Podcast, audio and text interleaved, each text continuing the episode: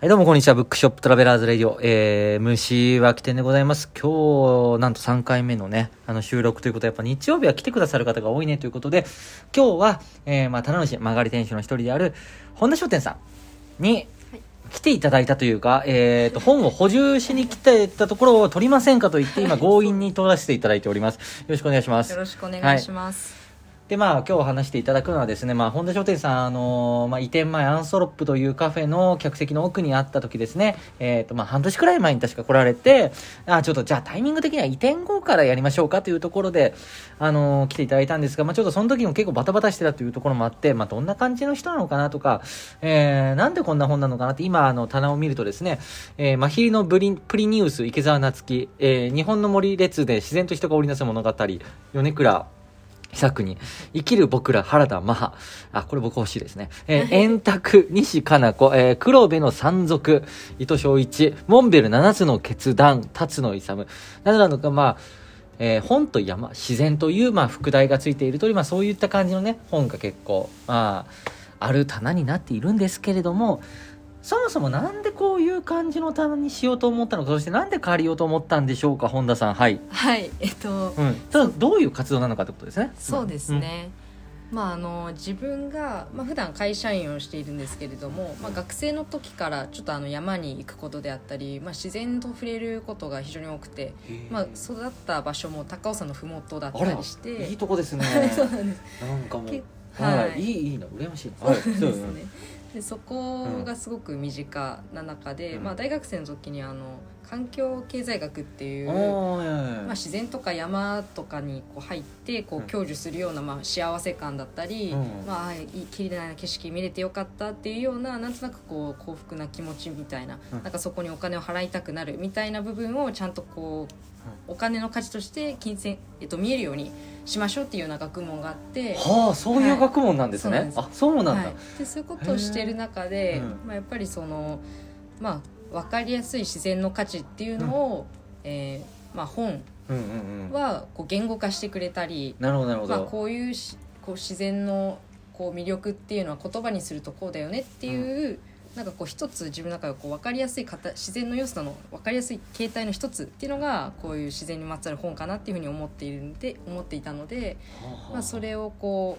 がりすることで、小さなこの空間の中からそういった魅力を発信していけたらっていうところで借りることになりました。すごいちゃんとしてますね。いやすごいです。ちょっとうまくまとまってないんですけど。ちゃんとまとまっていると思います。はい、結構ね、僕が環境経済学っていうものに対するイメージが環境負荷とかエコみたいなところの中で、例えばビニール袋が有料化した時に、じゃあそのビニール袋有料したところで、総合的に見てそれは環境の負荷が本当に高いのか低いのかみたいなところを総合的に俯瞰的に見るような学問のことなのかと思っていたんですけれども、それだけじゃないんですね。そうですね。そういったもちろん一面もあるんですけれども、いろんな側面があって、私がやっていたのはそういったどれだけ人が山に対してお金をかけてもいいかと思えるかっていうような、なんかそういう入山料であったり、自然からそういったところをやってました。はい、結構本見ていても割と山に直接行った人であるとか、その森についてであったりだとか、モンベルの原点、モンベルの本が結構あるんですけど、はい、今すいません。今ちょっと電話がかかってきたんで一回消しましたけども、あれですよ、ラモンベルの話もありますけども、なんというか結構山とか自然とかそういう世界の話をすると、どうも里山というか、ちょっとノスタルジーであるだとか、感情的に過ぎるような言葉が多すぎるかなというふうに思っていて、僕はちょっとそこに対して距離を取りたいんですが、結構山とかは好きではあるわけです。でそういう意味で例えばモンベルであるだとか、パタゴニアであるだとか、ちゃんとビジネスとして回しながら、でもそれをちゃんと価値づけして残していこう、それを楽しんでいこうとか、なんかそういったような活動に対して僕はすごくいいなと思ったりするわけですけども、なんかそんなような感じなんですかね。そうですね、まさにおっしゃっていただいたように、モンベルとか、あとスノーピークの本も一応あったりするんですけど。これスノーピークですか。いいですよね、スノーピーク。スノーピークの新しく社長に最近なられた女性の方が、あれ2代目とかですよね。2代目ですね。ですよね。っていう方が、はい、なんかすげえなってもなんか、ね、細かいこと覚えてないんだけどそのインタビューかなんかの発表なんかその、まあ、継ぎますっていうのが出た時の記事が、まあ、なんかすげえなって思って聞くだけあって、そうですね、やっぱデザイン系出身の方なのでやっぱデザインをこう、の考えとかそういった見せ方みたいなのを使いながら、まあ、スノーピークだったり自然の良さみたいな部分を提案していきたいっていうような思想だと思うんですけど、なんかそうですね、やっぱりそのどうしてもこう里山とか、まあ、あとはなんだろうな、どうしてもこうマニアックな、木の植生とかっていう話になってくると、あ、それ両極端な感じがしますよね、はい、少しこう難しい、イメージが出てくるかなと思うんですけれども、まあ、こういったアウトドアメーカーさんとかいろんな考えとか思想を持ちながら道具を作ってるんで、まあ、自然をこう一つ自分が知る上でも、まあ、こういうメーカーさんの、まあ、こうどういう経緯でこう作ってきたかとかそういうところは非常に見る切り口の一つとして私は面白いと思ってるので置いてます。すごいね、はい、欲しい本がいくつかあるんですけれどもこれは買わない方がいいんだろうな選手としてはみたいなね何冊かねもう 3,4 冊あるのであれなんですけどねちなみにですよ、はい、今まあ、その中でこれちょっと小説っぽいというかエッセイっぽいというか、はい、まあ、例えばその池澤夏樹さんの「真昼のプリニウス」って、はい、これはエッセイ、これは、物語になっていて、火山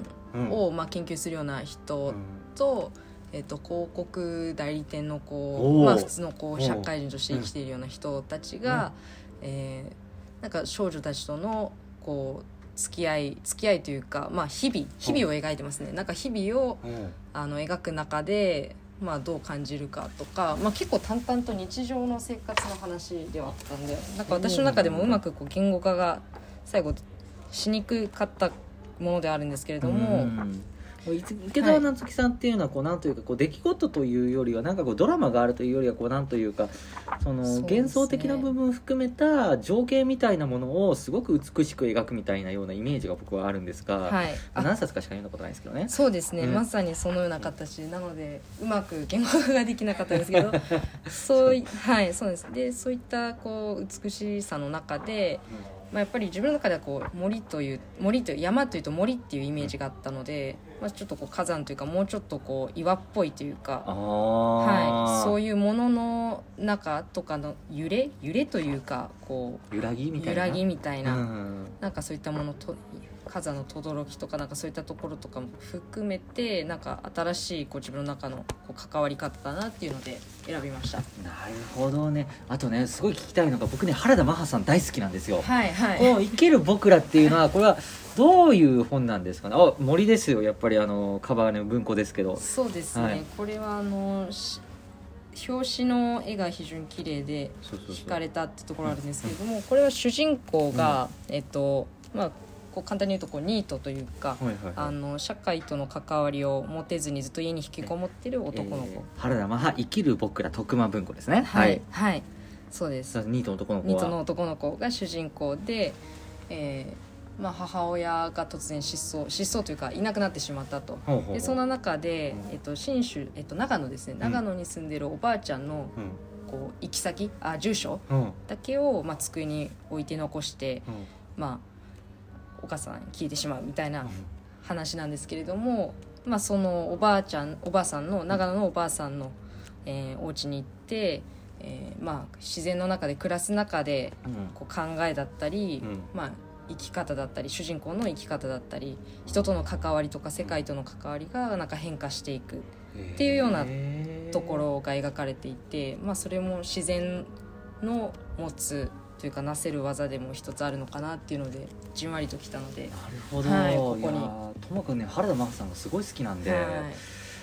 おいくらですかね。これは500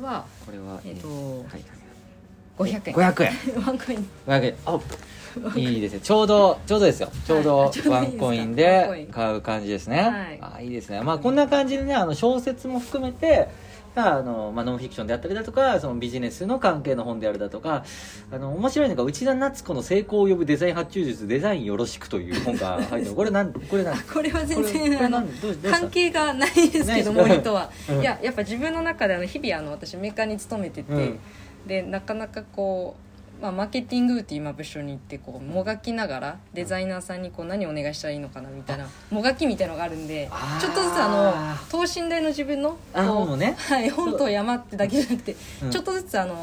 苦悩したこと、うん、エッセンスをこう並べていこうと思って、自分の名前を冠した書店ですから、ね、本田書店ですからねやっぱ自分の部分もやっぱないといけない、はいはい、そうです。なるほどなるほど、はい、いやでもデザイナーさんへの発注の仕方って本当困りますよね、はい、なんかどうしたらいいのかいや本当にニュアンスとかがやっぱり伝わってないとかいうのはよくあるんで、そうそうそう、なんか一番初めに割とまあ仲のいい友達にですね、でなんかいや本当カツオ食器のこれ名刺作ってよみたいな感じで、はい、まあまあ気軽に言ったんですよ、はい、全然そういう関係性だったんでよかったんですけど、はい、なんかこうレトロな感じのことが好きだったんですね、はい、レトロな、はい、なんだっけな、すごく言葉として、はい、僕、はい、自分の中では一緒のことだったんだけど、はい、明らかに反対の意味で矛盾し合ったような表現をして、はいはい、何を言ってるんだこいつみたいなこと私は一体どうしたらいいんだよね。そうですねありますね、はい、あと、ねはい、そう、うん、一言なんか例えばトーンを落ち着かせるってもう千差万別というか、うん、解釈の仕方も全然違ってくるんで、うん、例えばね、はい、クラシックとかそうレトロでポップとかレトロでクラシックとかっていうのできるけど、クラシックとポップって基本的には両立しないじゃないですか。 ですね、でもなんかいやでもポップなんだけどちょっとクラシックだけど、どないやねんっていうところでも分かんなかったりするじゃないですか。そうですね、結構ね、はい、まあ、ピンタレストとかねやって好きなものとか教えておくとね、まあ、個人の活動だったらいいとは言いますけど、かなり企業だとね、そうです、なかなかニュアンスの伝え方とか、はい、どう伝えてもらったらやりやすいのかとかっていうところ、はい、というわけであれさ、あと30秒なんでちょっといろいろ話したいところもありましたが、ブックショップトラベラーズレディオ、今日はこれは35回目ですね。本田書店本と山自然の本田さんに、まあご自身の選書のまあ理由みたいなところとか活動みたいなところを、ご紹介いただきました。ブックショップトラベラーズブックショップトラベラー下北沢で、販売してますのでぜひよろしくお願いいたします。よろしくお願いします。はい、よろしくお願いします。ありがとうございました。